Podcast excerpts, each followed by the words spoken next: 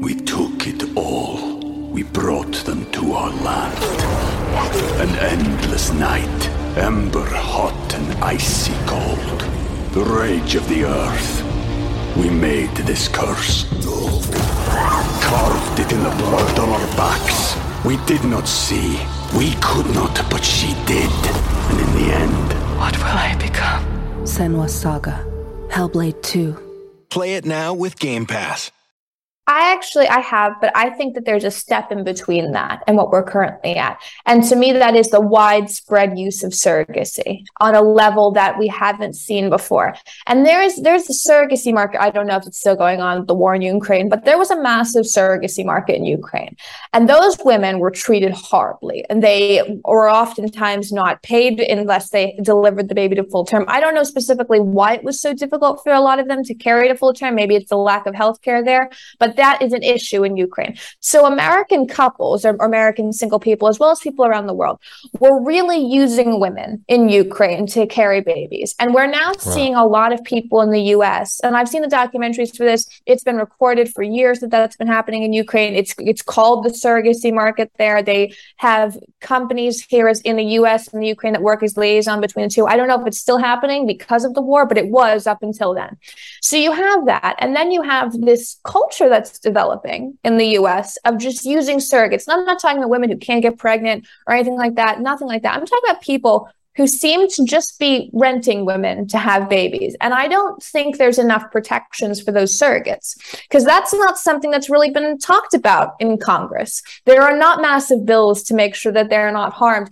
And when you have a situation, and I think this has started in Hollywood, the Kardashians really have led the way on this. People just getting surrogates. And now you see other actresses. And some have even said, I'm doing this because I don't want to have a baby, to have the stretch marks, have all that. And that's their choice. But I wonder if there are protections for those surrogates because it's not going to be older women who have lots of life experience who get brought in to be surrogates. It's going to be girls my age who maybe need money for school or who need money to live or who are trying to support their family. And there doesn't seem to be an advocacy wing supporting them and protecting them and really instructing them about what it's going to mean for their mental health and their physical health to do this. And that's something the pro life movement may want to start talking about because if we don't protect surrogates, we're also not protecting babies. Oh wow! No, that's so. I'm so glad that I asked you that question. I was trying to figure out how to work it in because we spent three or four episodes going into the designer babies and the surrogates and then eventually the synthetic womb market. And uh, no, it's great that you're talking about that because it is going to affect the mental health of that child down the road when it finds out that mommy didn't even love me enough to carry me inside her belly by choice, not because of health reasons. And then that woman you're saying like your age who's going to end up giving away the baby that was growing inside her. This is yeah. going to lead to all mm-hmm. sorts of problems down the road. And then the next step, as you said, this is the bridge to get to the full blown, you know, technocratic uh, uh, element of this synthetic wombs. I mean, it, it's scary the stuff that they're doing. Now, I want to ask you because this ties in as well. Um, you have, and I don't know if you follow him much, if you see that he's involved in any of the investment into the youth organizations, but you have Peter Thiel, who came out, obviously, was marketed as Trump's only big billionaire uh, Silicon Valley backer, which was not true, but that's how they marketed it. How does Peter Thiel play a part in the conservative movement now, considering that he's actually backing candidates and he goes out there calling himself a conservative libertarian, of which, in my belief, he is neither? He has money in everything. Everything has hmm. Peter Thiel money in it, and people want to, you know, get in bed with him in, in, political means and economic means. That's their business. I find it strange, though, how libertarian conservatism has sort of morphed. It's morphed into its, its own thing, and there are these people who pushing libertarian conservatism. What is that really? What they say to me is well it's it's freedom for everybody. It's everybody having what they need and us still having capitalism and everything. I think it's a bridge between having leftist come in in the in the libertarian movement and try to take over the conservative movement. I think that the libertarians, in a lot of ways, not not the libertarians in the National Party who've been out there, not the Ron Paul, Rand Paul people. Those people believe and they have a whole thing of, of lists of specific points. I've worked with them, I've spoken with them, their principle. But these new libertarians who seem to be very interested in financing conservative enterprises, I think it's a bridge between that and leftism. Yes, and, and I've explained to my audience. Let's see if, if you agree with this. I mean, uh, like again, he tries to brand himself as this conservative libertarian. He was speaking a couple of weeks ago at the National Conservatism Conference held by the Edmund Burke Society. But as I said to my audience, if you just take conservatism in its simple form, you know, being fiscally conservative or socially conservative, Peter Thiel, as I'll explain in a moment, is a devout transhumanist, which is anti humanism. The eventual goal is sort of the engineering of humanity humanity out of existence. So therefore, he cannot be a social conservative. As far as fiscal conservatism, he currently has over $2.5 billion in government contracts open for his various companies. He's been funded by CIA money through In-Q-Tel, which is their venture firm.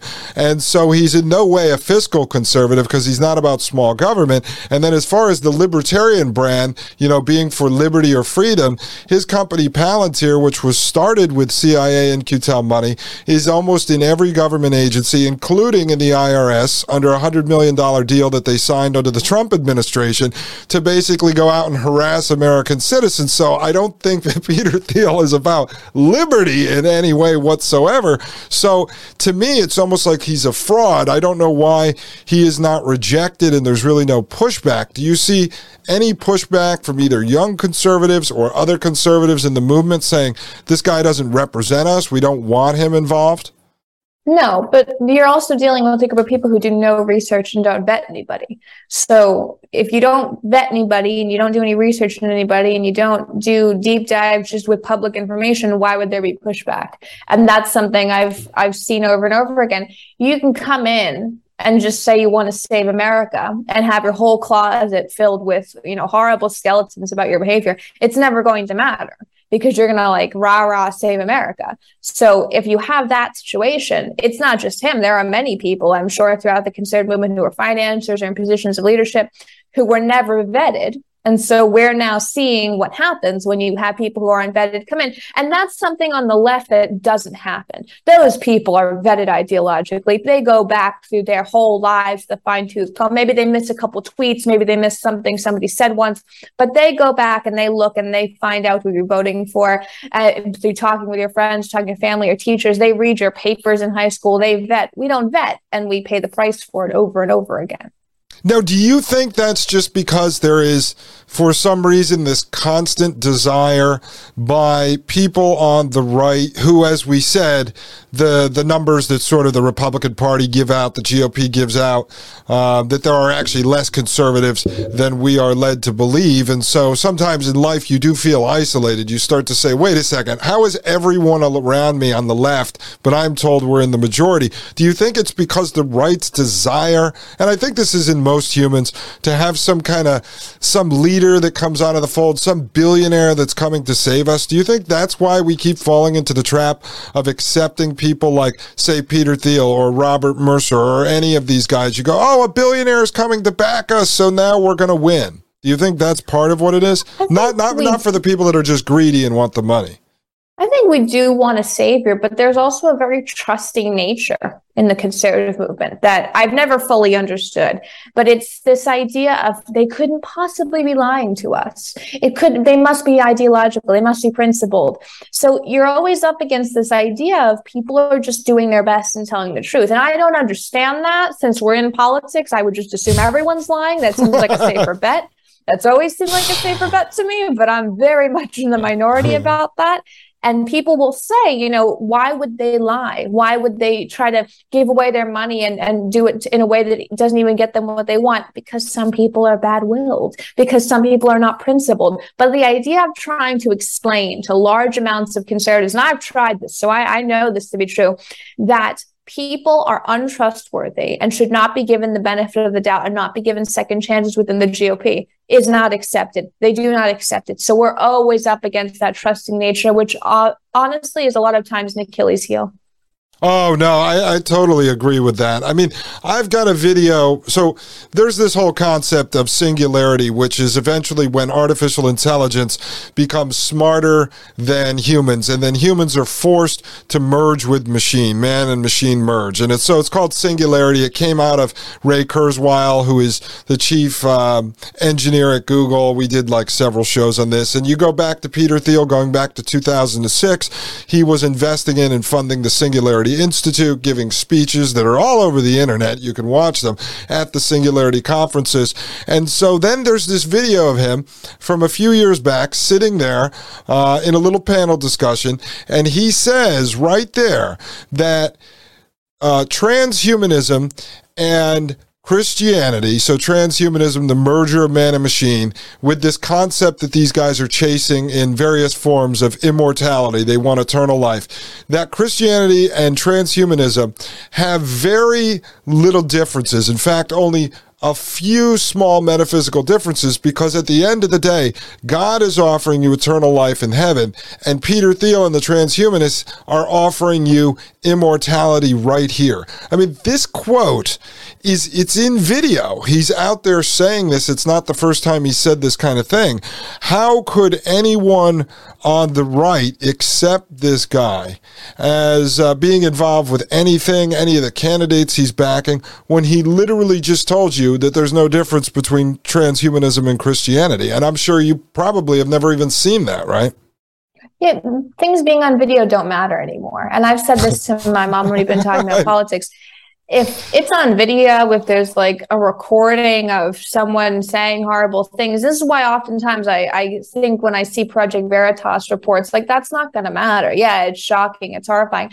But these things don't matter to voters anymore. You have to have like a candidate on tape torturing a kitten for anyone to even care. And you'd have to have like proof that he was there and that it wasn't a doctored video and all these different things because we are at a point now a lot of this is due to the trump years of the left hitting trump so hard it got to a point of people being desensitized. No one cares about things that are on videos. It's very difficult to shock americans anymore. You can't really shock americans in politics. I think the biden speech where he was sort of backlit like he was a tyrant from the 1940s shocked americans a little bit but the only reason it did because it didn't fit with Biden's brand. Biden's brand was this grandfatherly guy. Obviously, yep. it's a lie, but that was what the, the marketing was. So when Democrats, those more moderate Democrats, saw him backlit with the red and the military people near him and, you know, like saying all this harsh language, they didn't like it because it wasn't the Biden they knew. But aside from that, when have Americans been shocked recently? We're about to enter a global recession. People aren't even talking about it because it's not shocking anymore. I mean, if you look at the, the data coming out, the UK pound is super weak, our dollar is a mess. Nobody cares because we're at a point now where things have been bad for so long in so many ways. It's the expectation. So we're not, we're only surprised when things get better at this point. We took it all. We brought them to our land. An endless night, ember hot and icy cold. The rage of the earth. We made this curse carved it in the blood on our backs. We did not see. We could not, but she did. And in the end... What will I become? Senua's Saga. Hellblade 2. Play it now with Game Pass. Yeah, definitely. So, I mean, that's that's part of uh, you know what we've been researching here. I think growing out of, I think there's a lot of leftist ideologies and progressive ideologies embedded in what is becoming this. Um, it's basically both parties and the entire government backing the idea of technocracy, which is the eventual rule by the scientists and engineers. And we spent 54 episodes digging into this. And so I'm about to start comparing this to uh, old videos I have of Saul Alinsky to explain to the audience that this mentality grows out of leftism. It grew out of progressivism. It has elements of communism because the goal is for the scientists and engineers to control the means of production production, manufacturing, the work schedules, and then the distribution of goods. And this goes all the way back to the 1930s. It even has some roots in uh, Nazi Germany. And so now you're seeing people, people, as we're talking about Peter Thiel, people like Peter Thiel who are actually behind this movement, backed by government money. And you're seeing that trickle into the right and left. So when you're talking about how Peter Thiel branding himself as a conservative libertarian or this new sort of libertarian populist idea that they are going to end up pushing the left in, I think what you're actually seeing is the beginning of this full blown technocracy leaking in to what's going to control the entire government and then in fact the whole entire world. That's what basically they're moving towards. I think that's part of what the covid land high school theater production was about as well. And elon musk is not our savior in this. And a lot of people hmm. think that and I don't really understand why. I mean, there's there's not a like Elon Musk is not a conservative person at all whatsoever. This is not true. He might be less horrible than Zuckerberg, sure. Yeah, okay, I'll accept that. He might be less crazy than Jack Dorsey, probably, but he's not our savior. And this is a real problem within the GOP that I wasn't aware of until I was really working in Republican politics. We have this idea that we are completely against the celebrities telling us what to do. We don't want celebrities to tell us what to do. We think it's ridiculous. I also think it's ridiculous. But the second that one talks to us or favors us, they're like, raised to this level of king or queen in the GOP and the conservative movement. It frustrates me because we spend so much time on them that could be given or allocated to better areas that it only hurts us. And then that celebrity leaves because they're celebrities and they're not here to stay with us in GOP land. They leave and then we're left with less and they more people just know their name and buy their music or their brand or whatever they're selling. Oh, definitely. We don't want uh, celebrities talking to us until we want celebrities talking to yeah. us. And so, in fact, we elected a celebrity as president. But look, I always admit, I went to 13 Trump rallies. I performed in my Donald Trump impersonator costume at two inaugural balls. I mean, I was on board because for me, that was our last best hope to fix the problems of yesteryear, which was an open border and everything else. To me, those issues are like out the window now. Demographic yeah. warfare has been spread all across the world. You're seeing even what's going on in Russia, Ukraine. My wife is from uh, Poland, and I was just over in Poland for three weeks with her, and you're seeing the Ukrainian refugees. It doesn't really matter what people's standpoint is. They're moving them into Poland. They're doing the same exact thing that they did in the U.S. here with South Americans, Central Americans, Mexicans. They're bringing them into Poland. They're telling them not to assimilate. They're giving them all kinds of government money. Meanwhile, the U.S. is over there building a military base and trying to push Poland into this new NATO alliance. And so we're basically running Poland. And then everyone in Poland who is starting to stand up to some of the refugees that are emboldened now and acting like some of the people that we bring in because the government is telling them to act this way are now called racist. Uh, I mean, and you're seeing the same game be run um, over in Poland. But let me ask you a couple more things. Um, you wear a lot of hats. So, what are all the different projects you're involved with? I mean, you're going to college, you're working for the. Um, uh, Republicans for National Renewal. You've got your different podcasts. Uh, how do you manage all this at 22 years old? Well, I think mainly because it was gradual. So when I started off, I just had my show.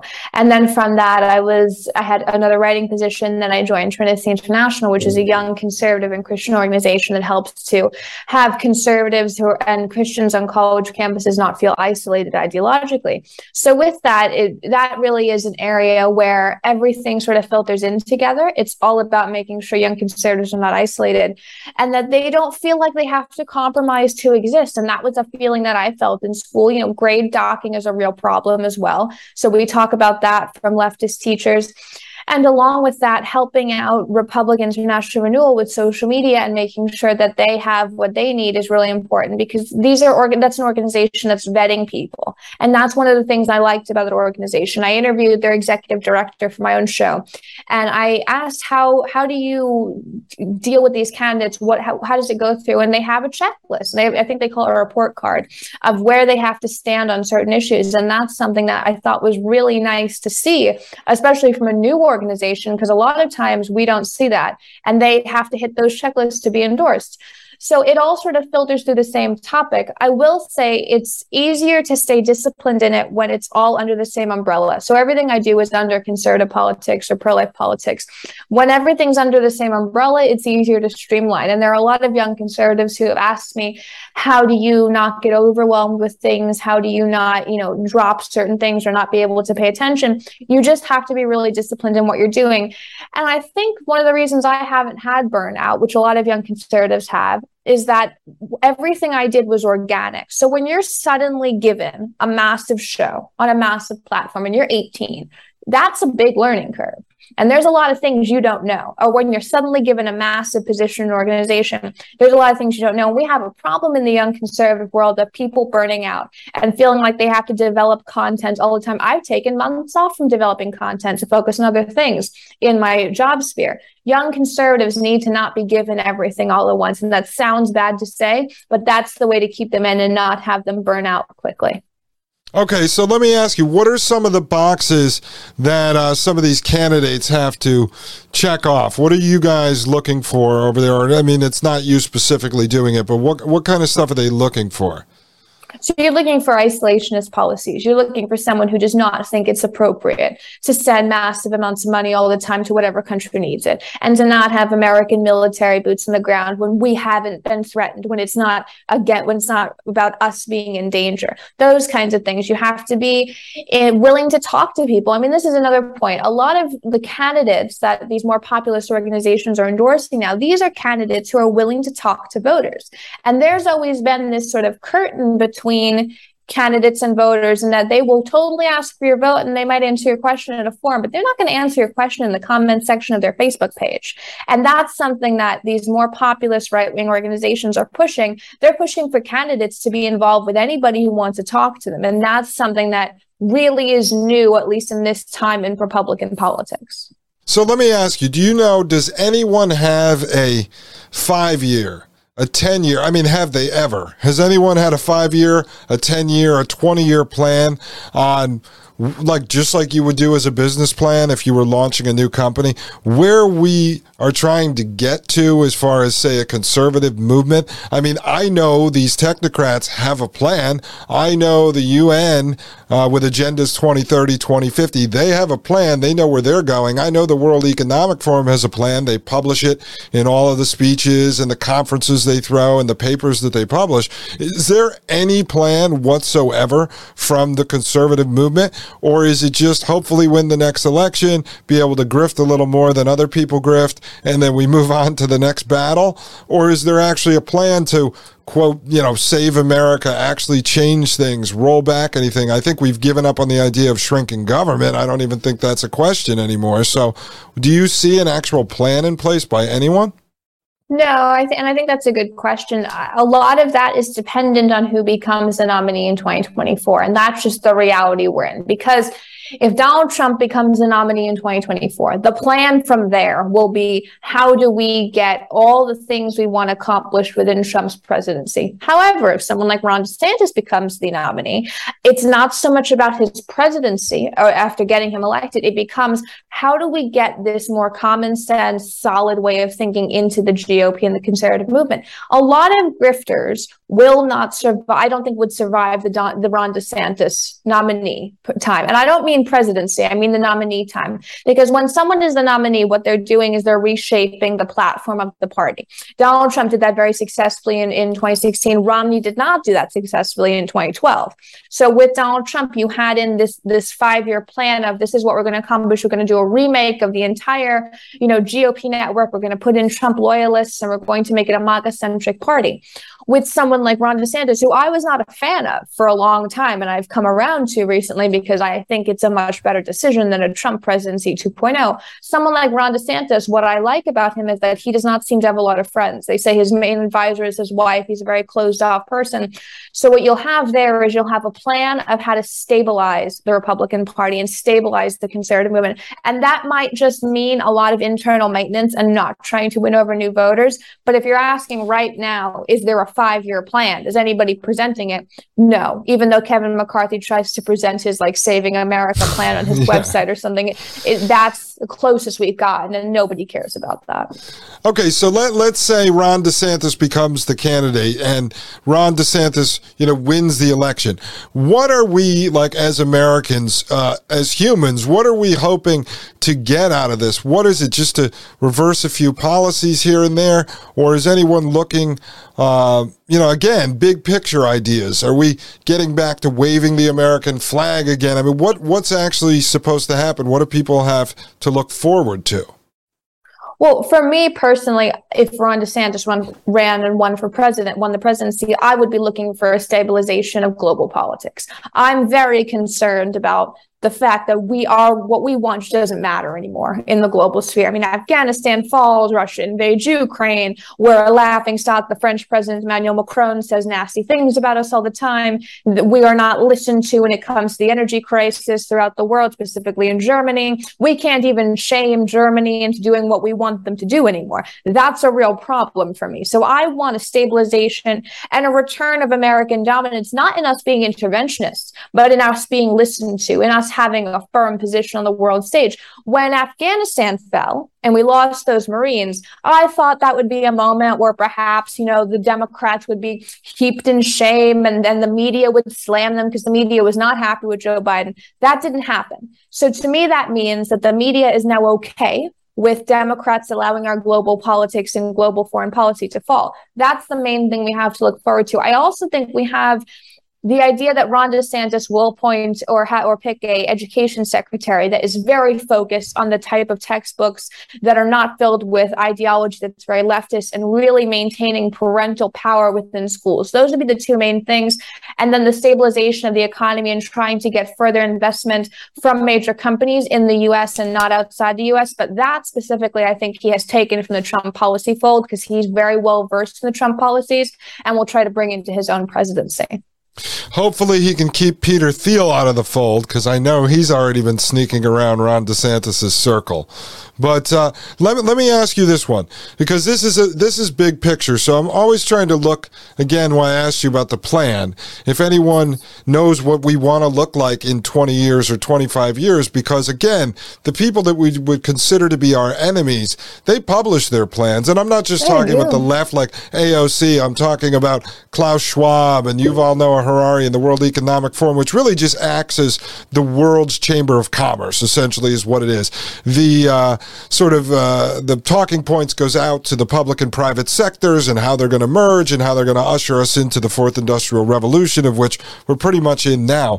But let me ask you, how does not how they say they're going to do it, not what they campaign on, but how does someone like a Ron DeSantis focus on how younger kids, even people now stuck in their 30s and early 40s, that haven't been able to save enough to say buy a home because let's say in this area in Frederick, Maryland, they pop up these little crappy Ryan homes. They're $750,000. Yeah. You're not even getting a yard. You have three feet around the outside of the house. So how does the economy change? How does someone like a Ron DeSantis not just talk about it, but actually do it when we're also facing an economy in which people like Elon Musk, who is nothing more than a technocratic transhumanist like the rest of these guys, he just does it a little bit different. He's backed by the government, just like Peter Thiel and the rest of the gang. When they're working towards building robots that people can buy for $20,000 to replace waiters, to replace uh, landscapers, first it was the jobs Americans don't want to do. Now it's the jobs humans don't want to do. So as they're building artificial intelligence and they're building robots to replace humans in the workforce, uh, how do people get there? Does Ron DeSantis eventually have to run on universal basic income? I mean, how does this actually happen in the economy that we're building?